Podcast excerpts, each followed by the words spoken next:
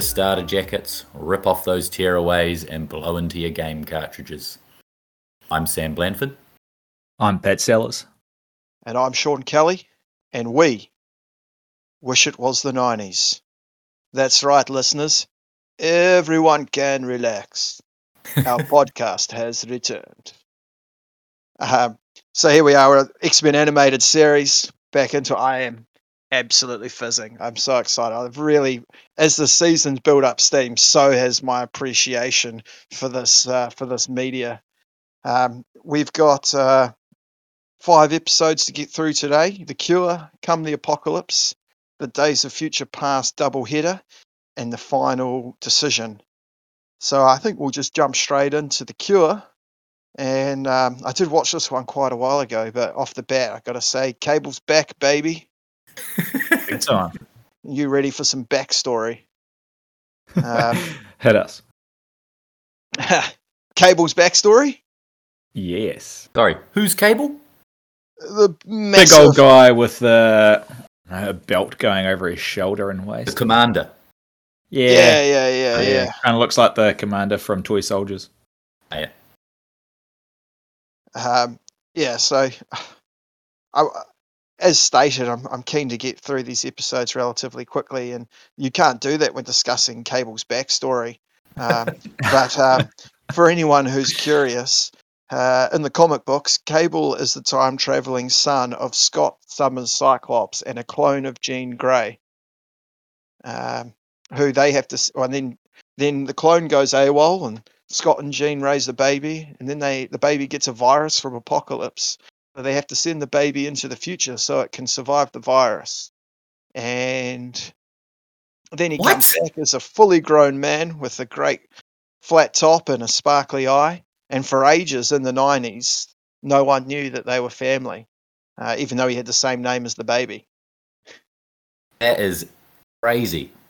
Oh, it's twisted as well. At one point, Scott and Cyclops, get- uh, sorry, Scott and Jean get sent into the future to raise him for a while under the alias Red and Slim. And then later in the 90s, when things get really convoluted, we discover that um, Cable's time traveling business and fighting with Apocalypse is actually the reason why Apocalypse gives him the virus in the first place. Sorry, are these are these spoilers for future uh, animated doesn't series episodes?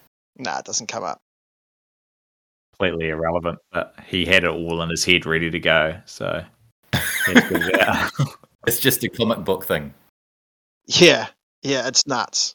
In fact, the Summers family tree is one of the most nuts things that exist in comics. Um, anyway, so uh, look, memory's a little bit average on this one, but I've got some interesting notes. So there, there's some discussion about a cure and a Dr. Gottfried Adler. Uh, I suspect Adler is a little nod to Mystique's comic book uh, wife Irene, uh, although she doesn't feature. But obviously, as we find out in this episode, Mystique is posing as Adler. I suspect that's a nod. Um, and as always, quite a lot of the characters aren't very sympathetic towards a cure. Makes sense, I guess, but also when you're sitting in the room with someone who can't touch people because of their mutant powers, perhaps a little bit of empathy wouldn't go astray. I think the only one who really shows any is maybe Professor X a little bit, and maybe Cyclops. You kind of get a shot of Cyclops almost reading the room and realizing what's going on. Yeah, yeah. But there's no empathy coming from old mate Meg. He's just ripping straight into anyone thinking about having a cure. He's like, well, if I've got to Uh, live for centuries, you're all going to suffer as well. Um, and, and that's yeah, that storyline about Rogue considering the cure is sort of um, plagiarized heavily in um the very average X Men: The Last Stand film. Yeah, Uh, like we talked about, he he didn't read any of the comics to make that. He watched all of this. Yeah, makes sense now. Uh, and then we sort of so they're going send a team over to investigate this cure, and um, Uh, we've we, we skipped over a um, great voice actor actress actually, um, Moira MacTaggert. I was just about to say Ah, they get yeah, that's great. uh, the, the Scotswoman Moira MacTaggert, who I think is in this as well a former flame of Professor X, or at least former associates. I was trying to figure out what they're doing, and like so, they wanted her to have a strong Scottish accent, but she has to speak really slowly so that the American audience could understand her. Is that what they're trying to do there? Is that what's happening with that voice? I think that's what's happening there. I mean, that makes sense as well because a fast Scottish accent could sometimes be indecipherable. Is she is she a uh, recurring character? Yeah, she for most of her life in the X Men comics, she is a human sort of mutant sympathizer. Sympath. She rolls with me. Yeah, she rolls with the X Men. Um, she's done. A, she does a lot of work in genetics.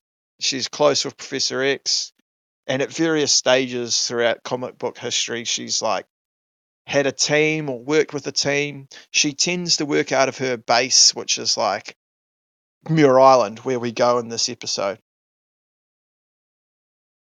Um, We also missed a little bit of uh, introduction Warren? to Warren, yes, I and just- also got Cable jumping out of a bookshelf and just grabbing him by the scruff of the neck is like an intro to him. He doesn't know if Warren's a bad guy or not. He just basically assaults this guy out of nowhere inside of his home.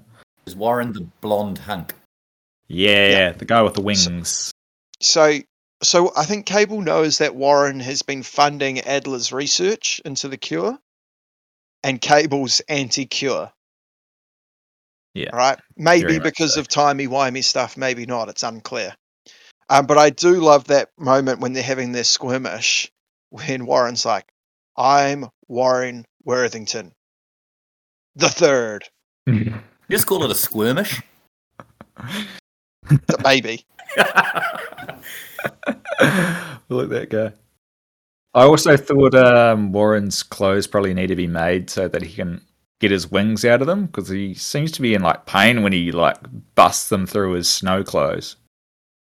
Yeah. Also, Warren is the worst character to have a problem with his mutant powers. The man is gorgeous and has wings. Mm. Like, And he doesn't want to know anything about that. He's like, reverse all of this. Yeah, An- another thing that's ripped straight into the last stand. Mm. Um, yeah, so they have their uh, their little skirmish. Um, Which ends with his missus shooting him. mm, I wonder if that's his longtime lover, Candy Southern. Yeah. I, I really enjoyed that. Uh, she says, "No, I didn't mean to," even though she picked up the gun and pulled the trigger. yeah, Yeah. like she had time to think. I think she was just like, oh, it wasn't a kill shot. He's going to come back. Oh, it was an accident. Oh, it's set to stun. Yeah, yeah, it was as well. Didn't he say something about it? His gun being set to stun. There's lots. There's lots of guns set to stun these next couple of episodes. Yeah, great stuff. Mm, That's a great uh, trope of '90s cartoons. Uh, and I've just got obviously after that we um, we head. That's when we head back to the to the what I believe to be the war room. And um, I said, I've just got a note here: stop probing minds without permission, Professor X. Hmm. Is Um, that when they're all doing DIY with their powers? I, I love it when they do that. Yeah, it turns out having mutant powers would be like a great way to, you know, start a construction company. They Well, you saw how like- good Colossus did in um, in uh, Demolition. Yeah, but he's not. He's yeah, you know, he ruffled a few feathers though. Yeah. I just to to double back on that thing you said about Meg, I've written a note here. Uh, Wolverine jerking around talking about working with my hands, very creepy. Gene. and then when they're d- discussing the cure, holy shit, Wolverine is a jerk. Doesn't he know how Rogue's powers work at all? Isn't he standing next to her at the time? Oh god, he's bad. Yeah, who? I can't remember what Gambit does or say says here, but I guess he's been sleazy to Rogue because I've just written, "Jeez, Gambit." Yeah, I wrote down Gambit is so randy. He's really keen to risk it all just to get a kiss from Rogue. Yeah, I've got lots of questions around Rogue. Uh, do you want to ask them now or, or later? Oh no, we'll get to it soon. But I, I did really enjoy this episode for Rogue. Um, Mm, Must be incredibly lonely for her. yeah. Uh, so so Rogue heads off. Oh, sorry. Uh, Yeah, she goes up to the plane. She just goes Yeah. to chill out at 900 kilometers an hour. Yeah, how good. Um, I I've I've got to say I've got a lot of appreciation for Avalanche and Pyro. Who They're great. do we meet them at the bar? Yeah, at Bad Guy Bar. Yeah, the bad guy bar that Rogue goes into. Bad Guy Bar is the best part of this season so far. I think it's been outstanding. Makes a couple of appearances. I'm real keen to go for a drink in Bad, bad Guy Bar. Probably don't bring, you know, uh, the missus with you though, because yeah, Rogue didn't fare too well as soon as she went in there. She was No. by two people straight away. Yeah, Pyro has a red hot crack. I mean, Pat, you're our you're our voice guy, but surely you've got something to say about Pyro's accent. It's a little bit all over the show. I also he's not isn't he American in uh in the comics or is that just the movie? He's de- it's definitely in the movie. I think he is Australian in the comics, because in quite a lot of the games he's got a thick Aussie accent. Yeah, he's also sporting face tattoos these days in the comics. Yeah, he's actually quite mint these days. His accent's not Australian in the in I the think TV that's what series, they're going for. That's what they're going Kind of for. comes across as um, English, but yeah. I've got yeah, I've got British question mark, Cockney question mark. Yeah, yeah, it's he's a supposed fair to be. question, but He's he's saying stuff like, "I haven't the foggiest." Personally, I find this frightfully confusing. I probably wrote that down That's as well. good. Surely, if he's saying that, he's it's got to be British. Yeah, there's a few like because I thought they were trying to make him Australian, but they've just completely missed it. At one point, um, when Cable shows up, when, well, after he's running around looking for Avalanche, he goes, "Hello." It's It's like, definitely you guys aren't missing. You guys are missing the Aussie part. I thought it comes up though. Doesn't he say he's Australian or something? I think he talks about down under. Yeah, yeah. There's he something doesn't like say that. like and then though. All right. Well, maybe Yeah. he's you know he did a did a big OE and acclimatized a little bit. yeah, yeah, he might have put. Um, Um, might have so- got I do- I do appreciate the fact that um, there are so many different uh, nationalities slash accents. You know that that definitely prove that the mutant uh, the population goes worldwide, not just in America. Yeah. Yeah, yeah, that that goes back to that thing where I think we talked about the first step with um, giant X Men, giant size X Men number one, where they decided to like there was only one Yank on the team, and there's like you know you got Irish, uh, uh, what else you got? Russian, German, African, um, yeah, just you know, I like it. Apache. Mm. Even Cajuns, they allowed them in there. I think this episode confirmed that Cajun is being used as some sort of slur because Wolverine uses it super aggressively a couple of times. Yeah, I've I've got a question Asian. about racism later. um, so uh, Professor X, when he was doing his um, inappropriate mind probe, had a vision um, of Mystique, and then we get to see Adler in the office, and uh, tr- you know transforms into Mystique. Uh, so we get that confirmation, and then we get a good look at Apocalypse, and we discover that the machine isn't a cure; it makes people slaves. Um, and then we get a bit of a bit of rogue rogue flashback. We get the Cody scene. First boy she ever kissed ended up in a coma. Seen that before already in one of the early episodes? I think maybe the first episode. Yeah. Uh, um, and uh, so Rogue goes for the cure. Pyro and Avalanche interrupt because they are after Adler for their own stupid villainous reasons, uh, which I respect. Yeah. Um, and then they they, they could have their own show. I'd watch that. Pyro Oh. and Avalanche. Yeah, Start every episode at the bar. Make it like Cheers, but like it's just Pyro and Avalanche. A couple other throw, characters. and you throw a blob can be juggernaut in serving there drinks. every now and then. Yeah. Let's just great. call it the bad guys bar. bad guy bar, where everyone knows your name. Um, so so they're having this conversation out on the side of the island or whatever, and that's when Pyro says that phenomenal quote about being very conf- f- frightfully confused. yeah. And Cable turns up to kill Adler, finds out it's Mystique. There's the bit goes on, and then Scott and Jean turn up, but Adler's turned back into Mystique. Um, Cable, Scott, and Jean. That's a that's a family reunion that they don't know about. And um, and then after a bit, bit of chatting, Rogue decides not to get the cure. Um, and and as she's she's going off, she bumps into Warren, and he's you know, how do you fly without wings?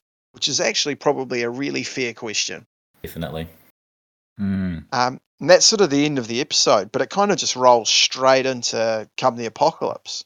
Well, Apocalypse appears at the end, doesn't he? Yeah. And What's looks, your He- thoughts on he's one of the man? old switcheroos with the shapy shifties. he looks badass Mm. and sounds it too. He looks better in this 90s cartoon than he did in the last movie that they put him in. He looks awful in that movie. Yeah. Um, got some interesting things to say about that movie and Apocalypse. Right. Mike, sorry, Oh, just yeah. question about Rogue. Yeah. So, what happens to reset her after she's like received someone's powers? So it's however long she's in contact with, the longer she has the powers for. And if she holds on for too long, they might become permanent.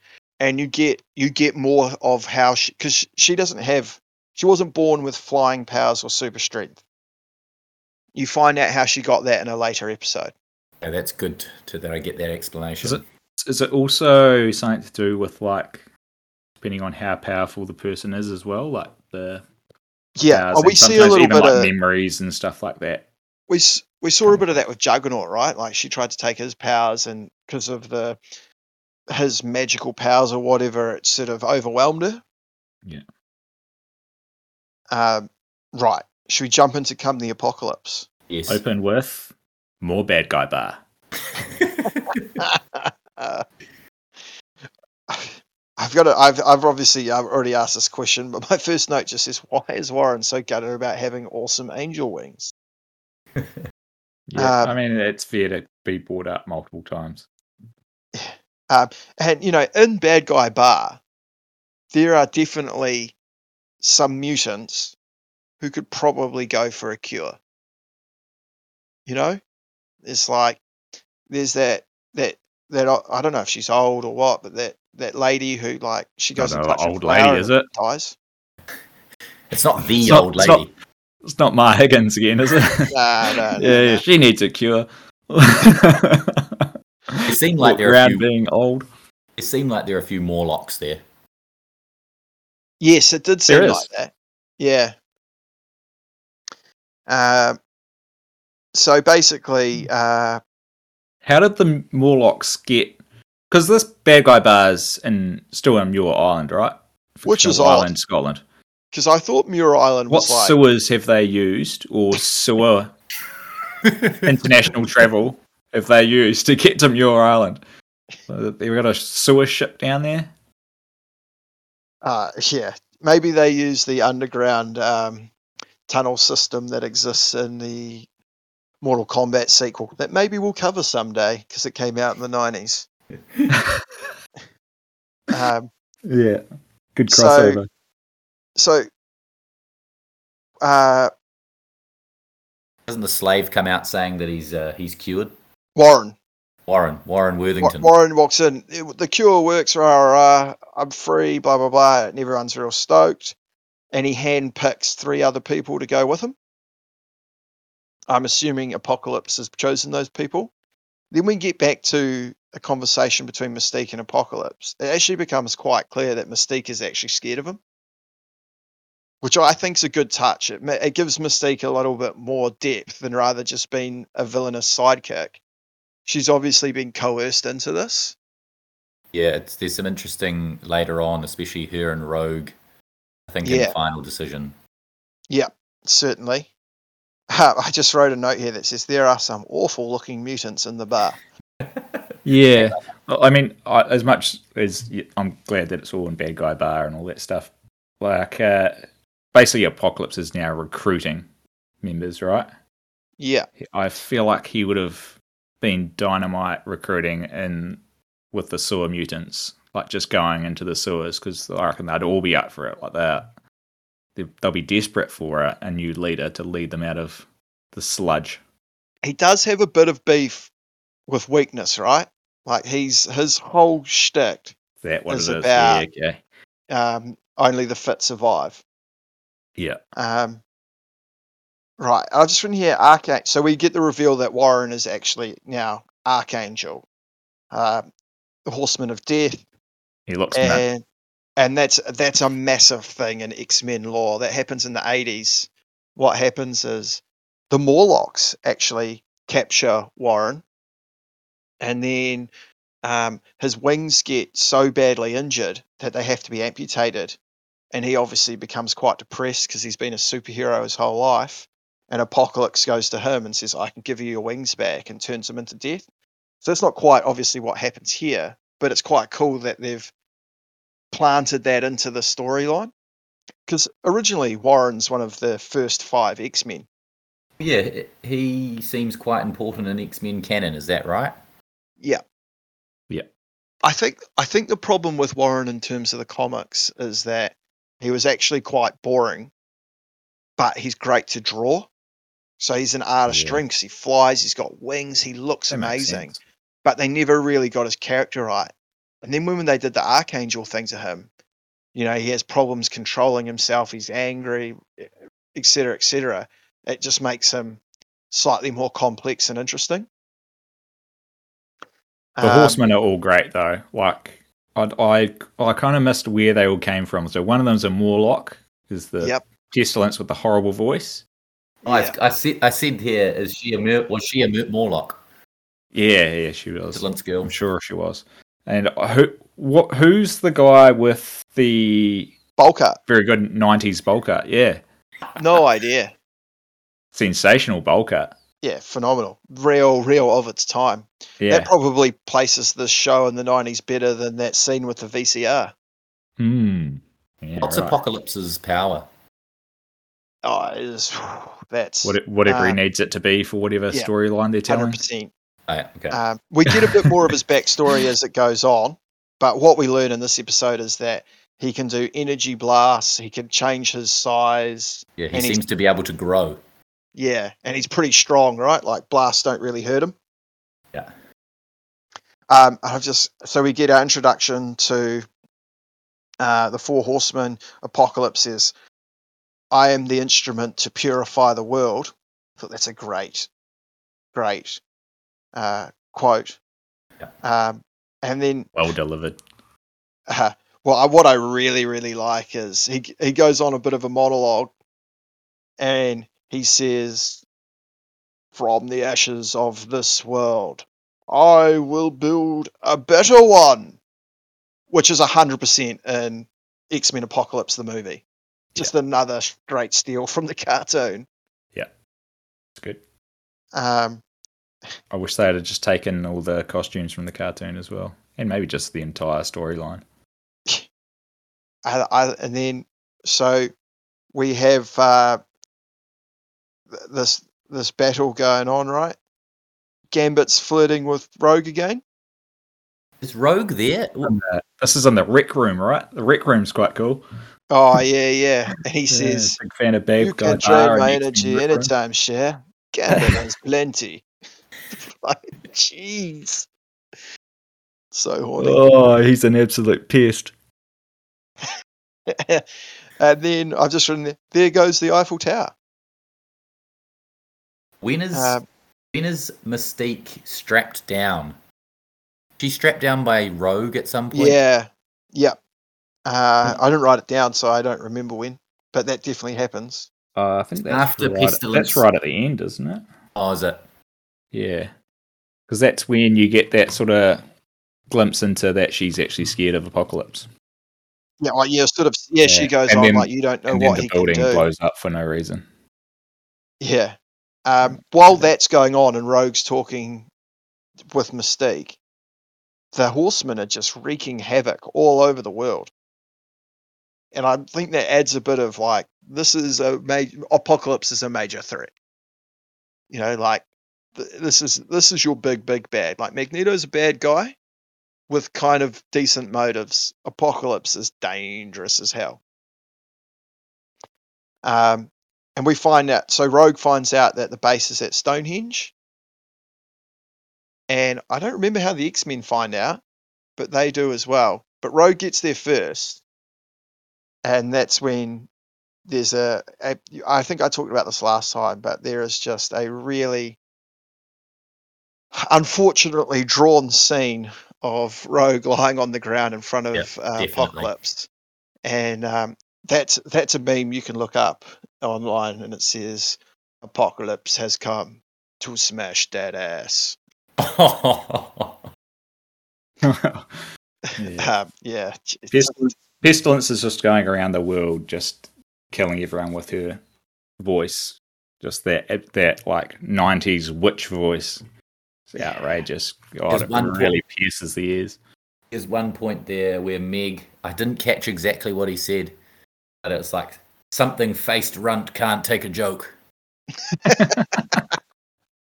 and and I tell you what I've noticed a lot of after you mentioned it last time, Sean, was Storm. Storm, your master commands. Yeah, her commands she are out of control. really likes to, but it's mint. I like it when she does it. Yeah, so do I. I've uh, really grown to like it. They're at, they're at Stonehenge. Pretty sure Stonehenge does not look like the moon, and there's lots of grass at Stonehenge. They are just like it looks like the moon's surface where they are. Yeah, uh, oh, yeah. It also looks like again, or maybe every scene does, but it kind of looks like they're close to a cliff. How did they get to Stonehenge? Well, Rogue flew. The X Men must have taken the jet. I, I can't remember. Hmm, I Um, thought were just like time traveled, or not time traveled, just like Teleported. teleported. I haven't seen that technology yet. Um, and then I've just written here the laugh after Cyclops blasts Apocalypse is incredible. Like you know, like just no, it's it's laughable to him that these guys are even trying to take him on. But um, after Rogue absorbs a little bit of Warren's powers and memories, it sort of snaps him out of his slavery, Hmm. and they overcome the Horsemen, and and and sort of win the day. And then Apocalypse signs off with, "You are not fit. You are not worthy. You are only delaying the inevitable." I thought that was quite mint as well. Hmm. Yeah, he's great. I just uh, couldn't work out. Like, there's actually a scene where they have horses walking on the ground and they look fine, but for some reason, all the horses the horsemen are riding when they're flying are just like statues still and just moving across the screen. It looks fucking ridiculous. well, the horses can move somewhat, even if they're flying. Like, yeah, it just looks, It's looks odd. insane, and I like of, it. Uh, yeah, They better not update that when they do new ones. Um, so, any other final thoughts on uh, Come the Apocalypse? I thought the cure was basically hate juice. It was what Apocalypse was giving them. It's like basically just made them crazy and full of hate, as I think Archangel says. And then Yeah, he does Rogue say ends that. up getting a bit of his hate at the end there because she Yeah. she, she snaps him out of it, drains that part of his powers away, which also made me question her powers a little bit because can she be that specific in what she takes and in that Yeah, case, you I know, feel like she just when under she's doing it, she never knows what she's going to get. like a box of chocolates. Get out of here. uh, we Uh, so, so on that, I just also had is is Rogue a little evil now? maybe for a while.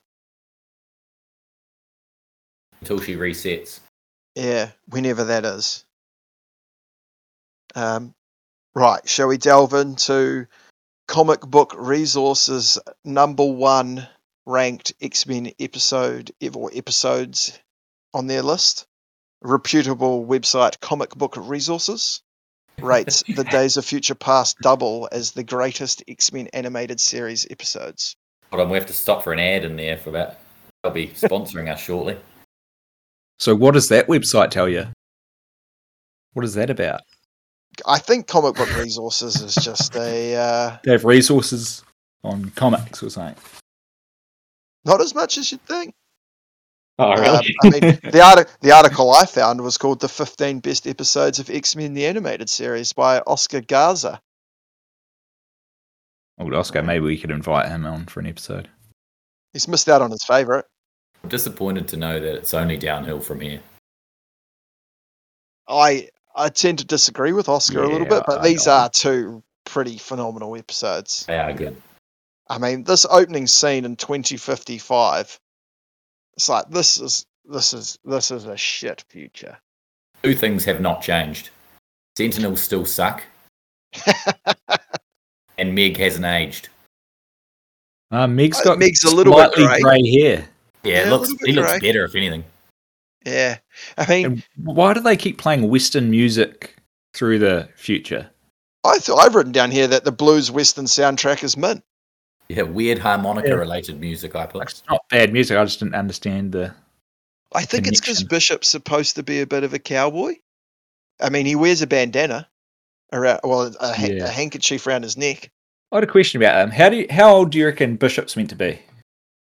I think technically, comic book at least, he's supposed to be born in the 90s, but that's definitely out here because he's. How old do you reckon he is? I thought he was, you know, probably forty. But I would have said 50 plus. yeah, yeah, pro- like I've probably light there. Wolverine just keeps mugging him off for being real young and calling him a rookie all the time. Even when he goes back to the past when Wolverine looks younger than him, he starts calling him a rookie again. He seems to be pretty on. I to it. really like. I really like Wolverine's rookie gag on him. I, you know, Yeah. It's Is it's it like calling a off. fat guy tiny? Like it's a reversey. Um, yeah, so we meet Bishop, who proves that if there's one thing the creators of this show didn't know, it's that a Lionel Richie haircut wouldn't last forever in popularity. Uh, uh, but so he's a tr- tracker. He works for the to hunt down the rebels, and um, he's scratched three rebels. And then Wolverine half days says, "Hey, don't I know you from somewhere?" Which is a lovely bit of foreshadowing. And then we go through the uh, the grave as they're getting taken to the in the the camp which I guess is like a concentration camp of sorts for rebel mutants. They go past the so yeah, Bishop catches Wolverine and a couple other random muties. And we go past these gravestones and we got Cyclops 2032 dead, Rogue 2033 dead, Storm 2021, and then it zooms in on Jubilee 2010. I suppose that's supposed to mean something to Wolverine. I suppose it means Storm could have died of COVID. Ugh. Ah. I do like how Bishop talks about the legendary X Men, but doesn't recognize that he's with one. Hmm. Um, and lo and behold, they turn on Bishop. Um, and so they have to escape. We get our first look at Nimrod, who's like a superior sentinel despite appearing to not be able to move his arms or legs. yeah, much like the flying horses. Kinda Yeah, he just sort of fashion. hovers around. Nimrod Uh, uh, appears to be in severe back pain. Yeah, yeah, he, yeah, that makes sense. Uh, I also liked. Oh, I caught earlier. I can't remember if it was. I'd say it was probably Meg calling the Sentinel uh, Sentinels bucket heads. I quite like that. That's a good shout out to Manawatu Rugby. uh, Nimrod's a big deal in the comics. Time traveling sentinel always running amok. Um, and there's a mission. We don't know what it is. Bishop and and Wolverine are the only ones that get away. and they get to a secret base where we meet Forge. He's meant. Is he Native American? Yep. Aye. And Sam, you'll be glad to know that Forge's mutant power has been able to create any technology he can think of. it's outrageous. It is outrageous. Um, and It's like what Elon Musk thinks he is. it is. Um, uh, uh, so, and you know, bishops, you rebels have a working time portal, and Forge goes on about their theory. Us rebels have a theory that if we stop the assassination of the '90s, this time wouldn't come to be. And this is, you know, straight out of the Days of Future Past comic book, which is also phenomenal. A few key changes: a temporal transceiver. I thought it was a trend. He needed a transponder. It was a transponster. The job that Rachel uh, thinks Chandler does in the lightning round episode. Yeah, exactly. um, and uh, and and he goes through the um, he goes on his time travel journey. And um, what were you saying about it, Pat? About the time travel? Oh, you got some pretty psychedelic visuals there. It was good Yeah, stuff. Yeah, real Enjoyed buzzy that. It took me back to uh, when um, Professor X was entering the mind of our old mate Sabretooth, who don't put that raw through every part of this episode. Um, thought you were going to reference something else there. what in personal life? No. Yeah. Um, I know what you're talking about. Um, yeah, more Forge is what I was what I was talking Yeah. about. Yeah, Forges, man. He's Um, great. He's also huge. Everyone's pretty jacked. Yeah. Um, and so, so yeah, so uh, Bishop wakes up, well, wait, comes out in uh, New York, and we get ourselves a great New York mug off because he doesn't think he's time traveled at all because of how much of a dump the place is. Um, and he seems to be suffering from some sort of time travel amnesia. Is that why he's talking to himself constantly? Yeah, yes. Basically commentating what he's doing, just in case we weren't watching the TV at the time. um, I've just got here. Uh, I love a trip to visit Beast in the cells. oh, beast. Yeah, Uh, old mate. Um, so Rogue and Gambit uh, visiting Beast, and get a little hint here that Gambit may have some prison-related demons. Mm, yeah, yeah. Just freaking him out being in that cell. Yeah, Alluded to his past a bit. Yeah. I also quite liked how, like, when he left, Beast just walks up to the bars, pulls them apart so he can walk through, and he walks out. Sort of, which was, I mean, a just quite funny on its own, but b like, sort of shows that Beast can get out of that prison if he wanted to at any time. Basically, yeah. He's uh, He's determined to see his day in court for breaking into a facility. it's just a big farce so that you can go on into politics later, isn't it? Um, I also enjoy when Bishop's walking down the street. Those kids are walking past with some sort of game cartridge, and it's Punisher. yeah, Little Punisher cameo for us. the game's called The Assassin. What's Mm, Punisher? He's a Marvel character. Well, that's why I don't know. He's had, he's had a couple of movies. Yeah. Uh, Thomas Jane plays him in a movie where John Travolta is a terrible crime villain. And then there's a real good Punisher Warzone. Um, oh, I forget the name of the guy who plays him, but he's so, so good. And it's a real, it's like a B grade gore uh, movie. It's like just, you know, like people's heads exploding when they get shot. It's phenomenal. That, Mm. that, is that the War Zone one? Yeah, Or is yeah, that yeah. Thomas Jane. Nah, that's the Warzone one. The Thomas Jane one's more um, more mainstream.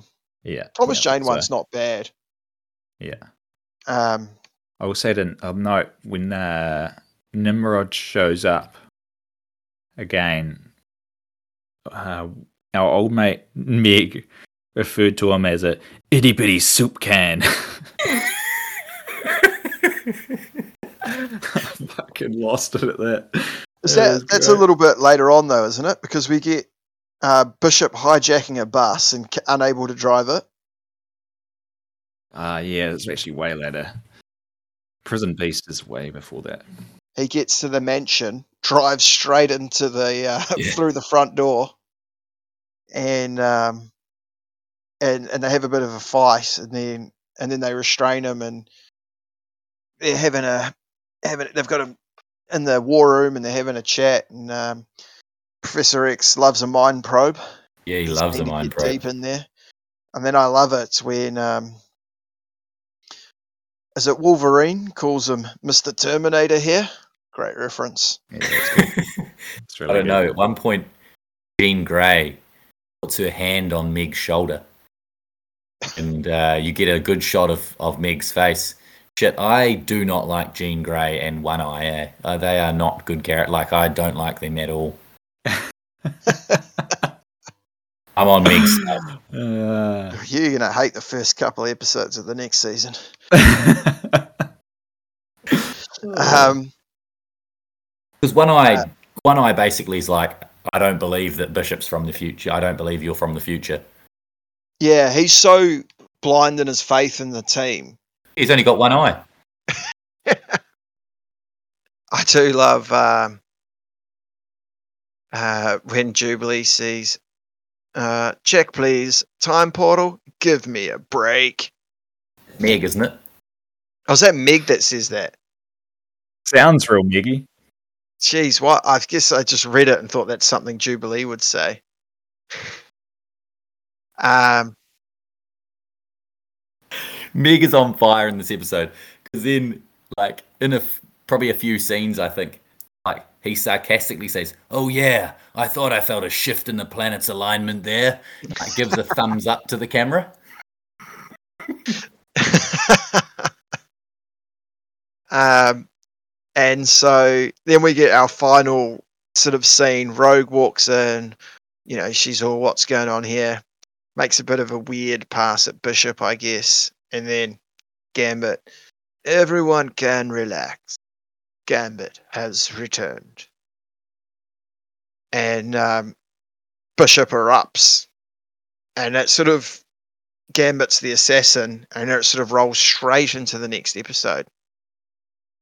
Does he mention there, there, there was an assassin in the X Men prior to that, the Gambit coming in, though? Eh? Yeah, it kind of almost sets up like it's going to be a murder mystery, and you're going to have to leave there like, "There's an assassin here. I don't, I don't know who it is." And you're like, "Oh, it's going to be a murder mystery." And then Gambit comes in, and he's like, "It's him." It's like, "Oh, ruined it." Which I mean, if I if you were to guess, he's probably he seems the shadiest of the X Men. Um, yeah, in many, many ways. No, ex- old sockhead.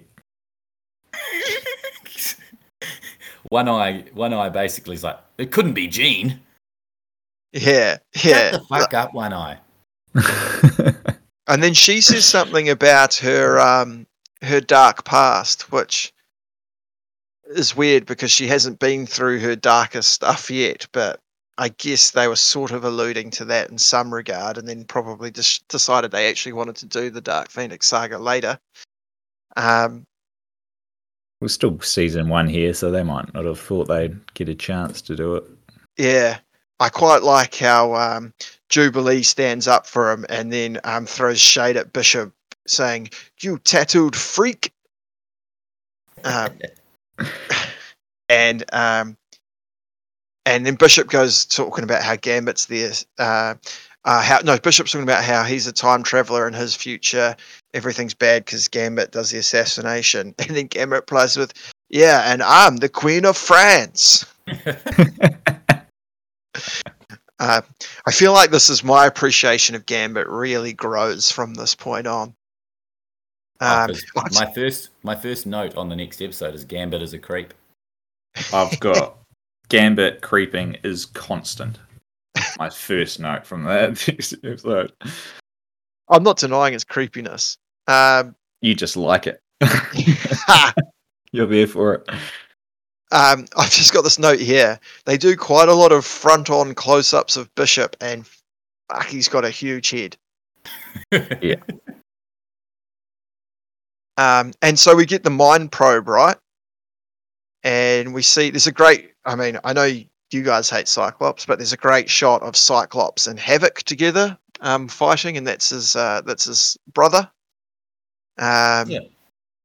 yeah, and then so the X Men decide we're going to the capital to stop this assassin. Obviously, Gambit has to stay here to prove his innocence, and um, and, and Bishop needs to stay behind for some reason, and then Wolverine's the babysitter. Yeah, that's real weird.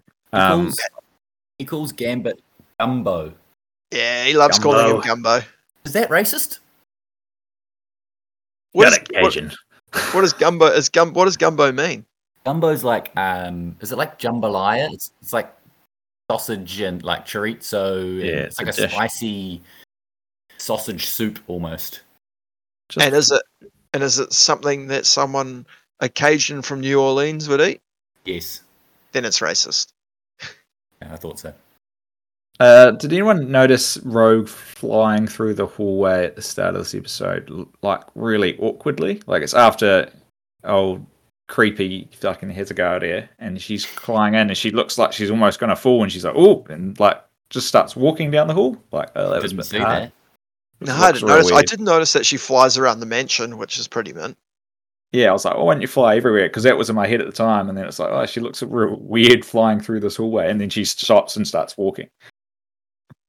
Interesting. Maybe she doesn't. She's you know confined space is harder to fly in. Ooh, I've got, it's got it coming up Yeah, Yeah, she's. Ooh. So the X Men. So the X Men take off, and the the guys that stayed home are playing poker, and I think that's quite mint. Um, and then things uh, get a bit. Uh, uh, I'm not sure if it cuts back to this or not, but Gambit does a little little shady move with an exploding card and takes off. Yeah. And then my next note just says Blob and Pyro, great chemistry. So let's Just- get Blob in the villain pub. What else add from that first scene when you get a, some good gambit quips? If you can call them good. And the Um, I was actually game. watching part of this with Alice, and the first thing she said is, "Is is that guy illiterate?" When I speak. They he, his his Ill- illiteracy gets worse and worse. I reckon. Hmm. Um, Meg keeps Um, calling Meg keeps calling Bishop rookie. Um, I thought he called time travelers time jockeys. He does at some point. he does at some point. I think, uh, yeah. They, I mean, these two guys come back for other random stuff. Yeah, this isn't the He's like, last. what does that time jockey want? Going back to the um, the blob, I just called him fat guy. He calls Cyclops four eyes. Clearly, he's one eye. yeah, Blob's not the sharpest. Yeah. Doesn't make any Um, sense. I've just written here that I actually really start to enjoy the chemistry between Bishop and Wolverine. Yeah, yeah, there's a lot of rookie and um, what Old man. Bishop called him? Oh, just old man, is it? Yeah. Um, They look the same age. If anything, Wolverine looks younger. Makes no sense. Meg says to Blob, "Okay, round boy, let's dance." Round Um, boy. th- and they have There's that, the she punches him in the stomach and her hand gets stuck and he throws her with his stomach. Yes, that's good stuff.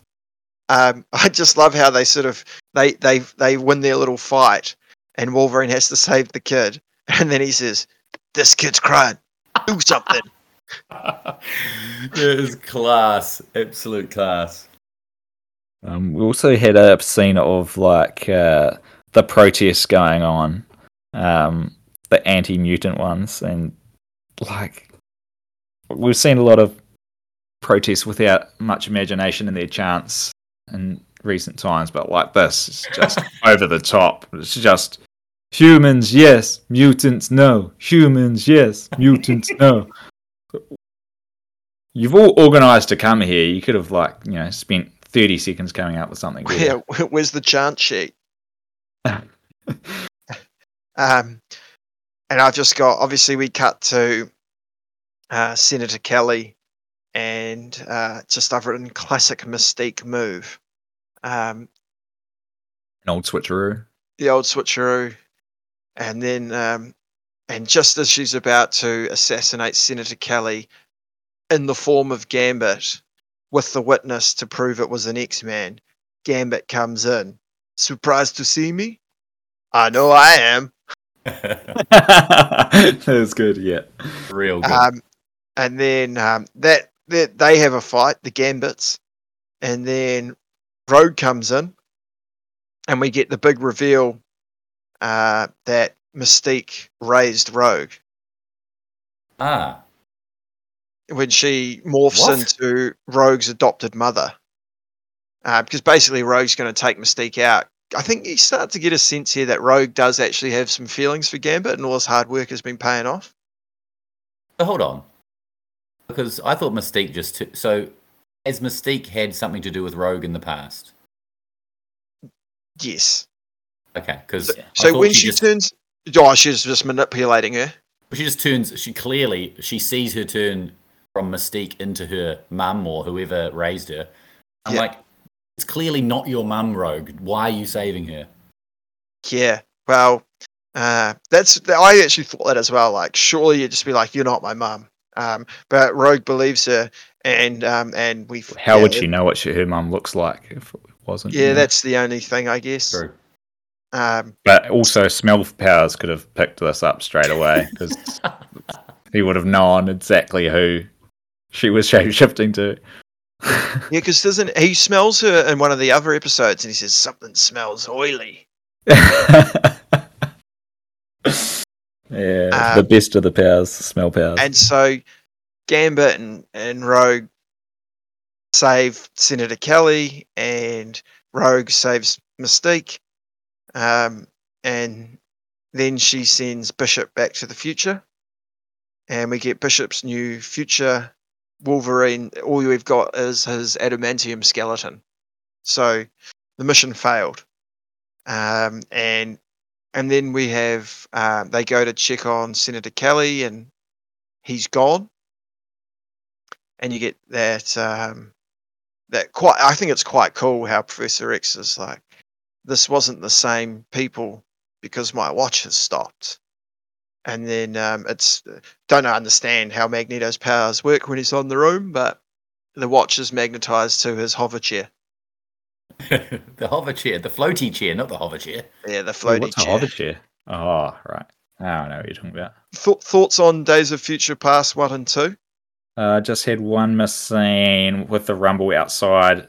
Somehow a kid almost gets hurt. Wolverine somehow saves this little kid, and the kid's crying, and Wolverine just goes to Jubilee. This kid's crying. Do something. sean mentioned that We definitely talked about that. Oh, you know i had that quote written down too because it was awesome mate, it was, it was nuts. Uh, on that let's move to the final decision which i yeah, the thought, final decision. I, I thought assumed i assumed that this related to beast Yeah, but we'll get to Oh, Beast. yeah, good call. That would that's that's fair. Yeah, but the final decision, I guess, is to not put the Mutant Registration Act in place. Um, and so uh, I've got more references to the Holocaust from Magneto. yeah definitely as he's um, talking to Senator Kelly and he's about to kill him. And then, you know, credit where credit's due, Master Mold has made some plastic sentinels. And this is the smartest thing the sentinels have done. You see, going after Magneto, and he can't, and he can't, uh, he can't obviously manipulate plastic. But I also quite like it when Magneto turns around and says, "This entire ship is my weapon," and he's right. And I was a little bit gutted that he got taken down so easily. Um, but he's he, in a bit. he, he throws that bit of piping from the ship straight through a sentinel. That was pretty cool. Yeah, it's meant. Yeah, Magneto destroying Sentinels is meant. Mm. Robots robots are key because they're the only ones that they can like have like violent fights To with. and, like, decapitate. yeah, yeah. Yeah, it's meant. It's what I think. That's there's a big big argument. People think that maybe Spider-Man the animated series is better, but I reckon this is better for two reasons. One, I think this tries to be a little bit more deep with its ideas, for, for good or, or ill, and also because there's so many robots running around, you get better action. Like Spider-Man doesn't even and punch smell people powers and smell powers. and floaty chairs. So Magneto's in bad shape, and then we find out that the Sentinels have turned on Trask. Master Mold is now running the cutter, and uh, he he wants to make Senator Kelly a Sentinel by replacing his brain with um, computer technology. And his grand scheme is to do that to all the world leaders. I'd written a note about Master Mold is back, but is all sparkly, and then was that to sort of say like there's something different about Master Mold that's made him all sparkly? He was learning or something, I guess. Yeah, I don't know, but I, pr- I appreciate his sparkle. Uh, Master Mold needs Forge because Forge can just invent anything. mm, Mm. That's fair. Uh, so they uh, so the X Men want to find out where what's going on, um, and no, they go and so they save Magneto, right? And they take him back for medi- for a medical treatment. Yeah, they give Uh, him. They do a terrible job. His bandages look ridiculous. And To to the credit though, when they find him, he's got a massive. He's bleeding.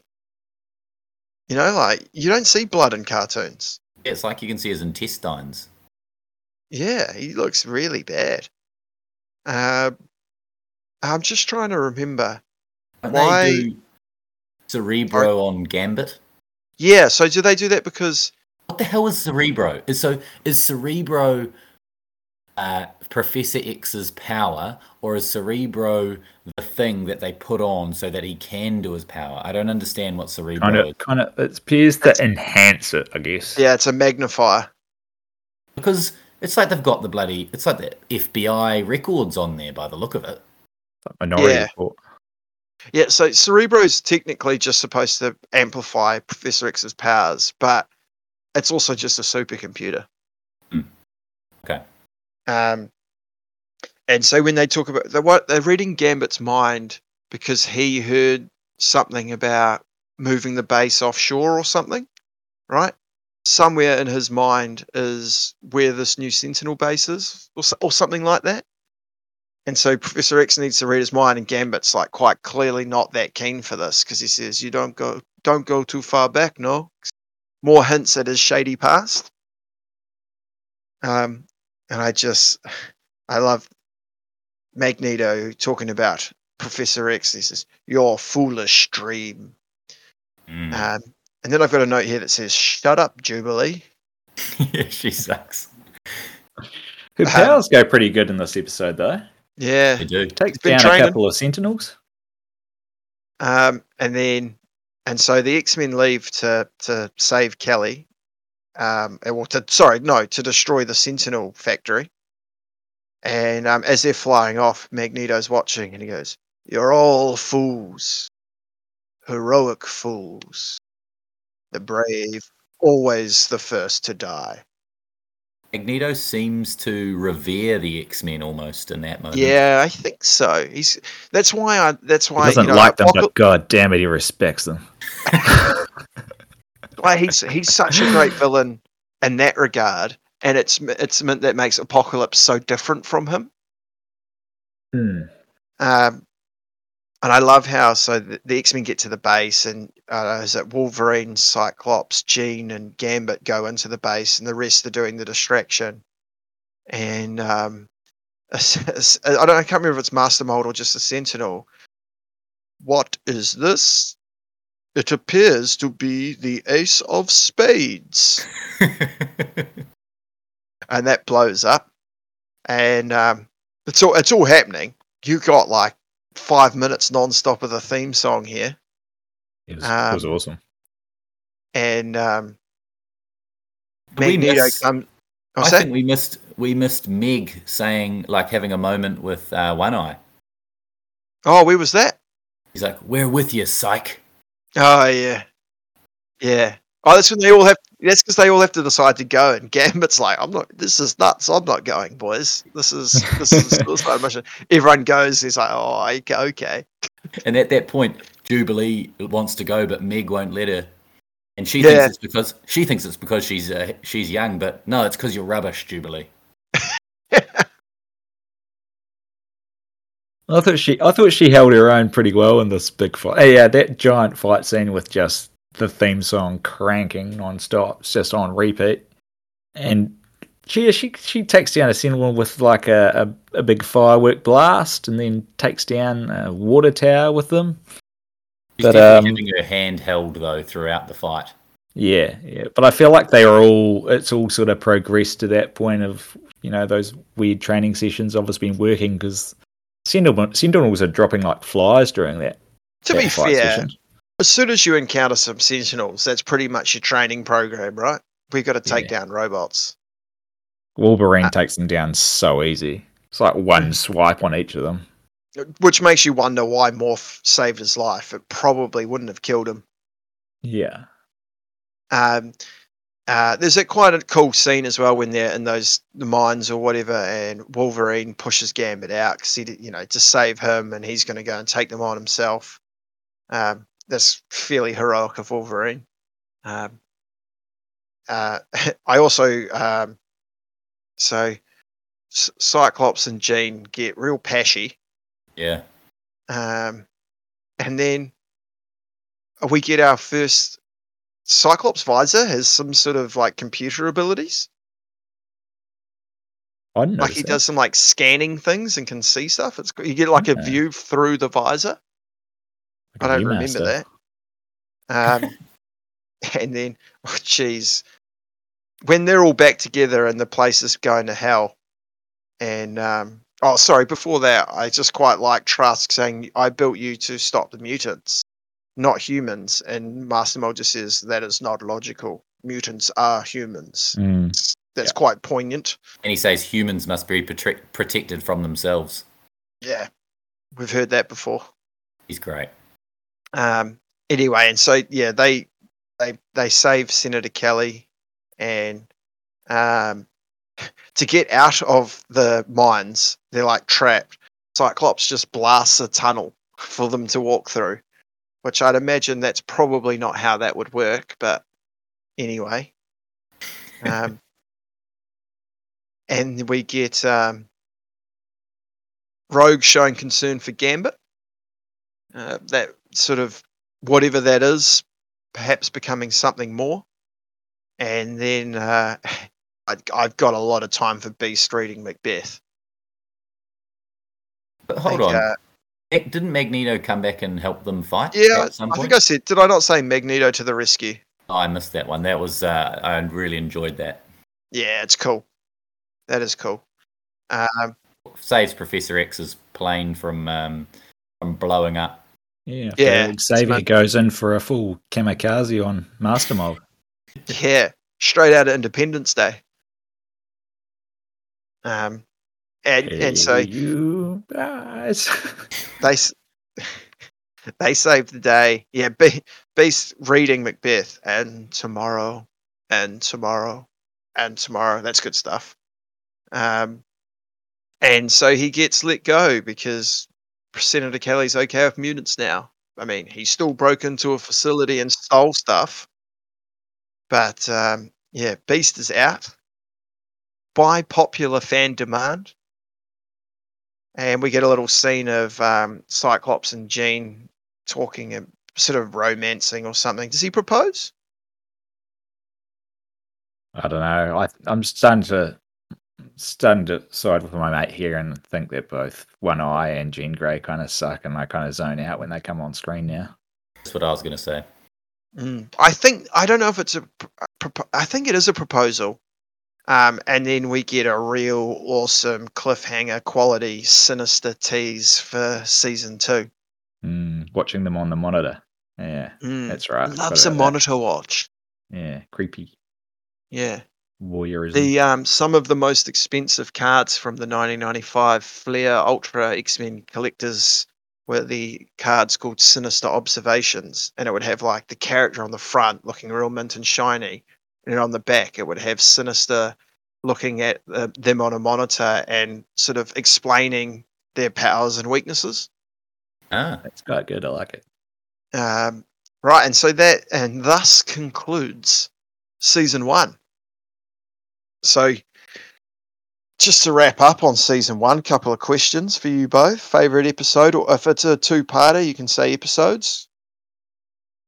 you go, Pat. Favorite episode's a tough one. Probably the episode, probably that episode that just I can't remember what the name of it was, but it had a million and one quotes, and including the um the famous egg sucking piece of gutter trash.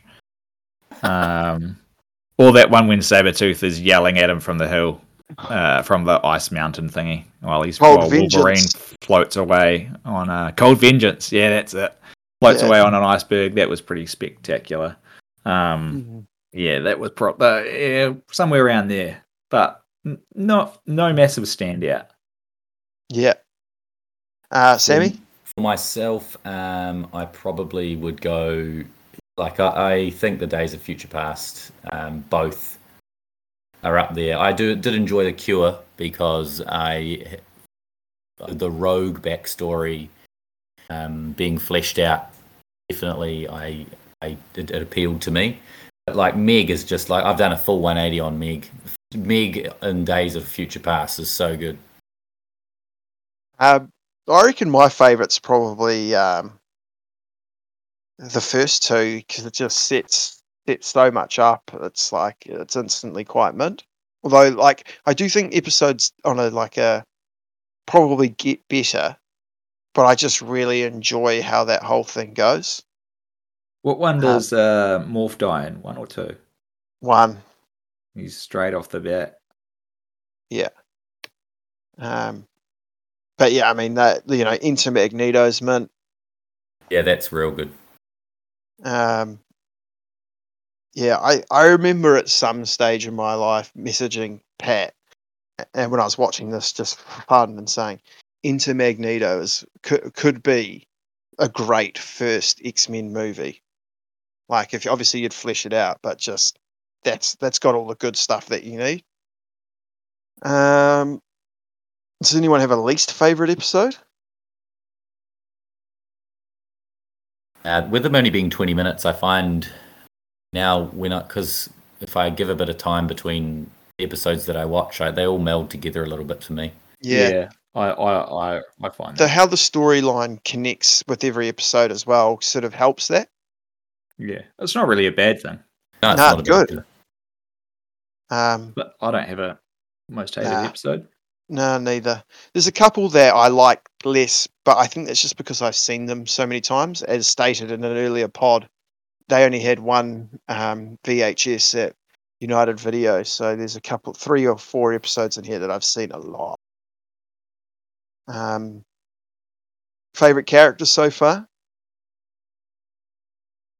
I think I think uh, just off that last episode brought me back to who I thought was going to be my favorite off the first episodes, and I'm just stoked to have him back for season two. It's old mate Beast. I'm looking forward to seeing a lot more Beast in season two. Yeah, Tammy. We all know who I don't like. Um, Yep. Yep. Cyclops slash One Eye and Jean Grey can take a hike. Um, I've done a full 180 on Meg. I was not enjoying um, Wolverine at the start, but I'm reveling in him now. But my favourite is Rogue.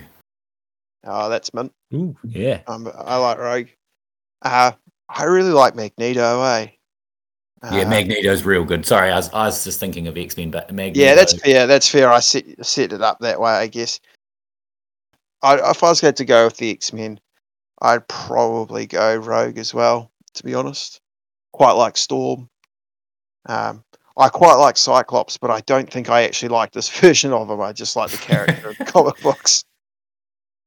Um, But we're going to get introduced to a whole bunch of new characters as we go on as well. yeah, certainly. Some returning Um. Before we before you tell the, the, the fans what we're going to watch next, Sean, Yes. Or have you got more questions for us?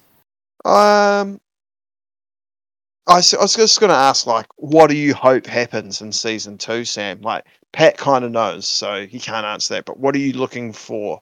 What do you want to see more of? To be honest, I have zero um, expectations. I would like to see a lot less of Cyclops and Jean, but I don't think that's going to happen by the sounds of you alluded to before. Um, I I just want more backstory, basically, on lots of them because of that tend that, that's what I tend to enjoy more. I've found in the episodes. Yeah, fair. Um, Yeah, you're going to get a plenty more of Scott, June. God, June. Now, what I was going to say, it's it might be putting you on the spot because it's hard, but um, favorite quote so far. Um, my favorite quote is easily uh, "Everyone can relax. Gambit has returned." So what's he up to? Kat, I think I know the answer to this. Yeah, you can't be egg sucking piece of gutter trash. I think that's mine. Um, that's mine too, but there were some great Meg ones. Um, I smelled gun oil. Um, and that honestly, that this kid's That is this kid's crying. Do something. Yeah. I lost it when that happened. yeah, he's probably got the best quotes, I'd say. Yeah, that, he he really does. Um, He knocks them out the park. so where are we up to? Episode four, start of season two. It's a big one. Uh, we've got till death do us part. Uh, do us part. Part one and part two. Whatever it takes.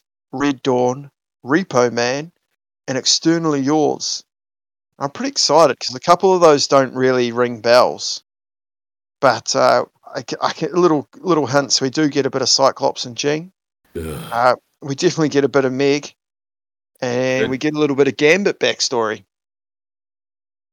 Get a bit of Canada as well. Maybe I don't know what. Uh, is I I wonder if Red Dawn might have something to do with Wolverine's past. I'm just looking at the uh, screenshots on Disney Plus of the episodes, and episode five, Repo Man, uh, featuring some Alpha Flight. Oh, Canadian superhero mutant team. Right. Well, if no one has anything else, we can wrap this thing up with our trademark sign off that Pat never remembers. What is it? Uh, you uh, you ready, Pat? yeah, I got it. Maybe. Mission accomplished, buddy. Let's go home.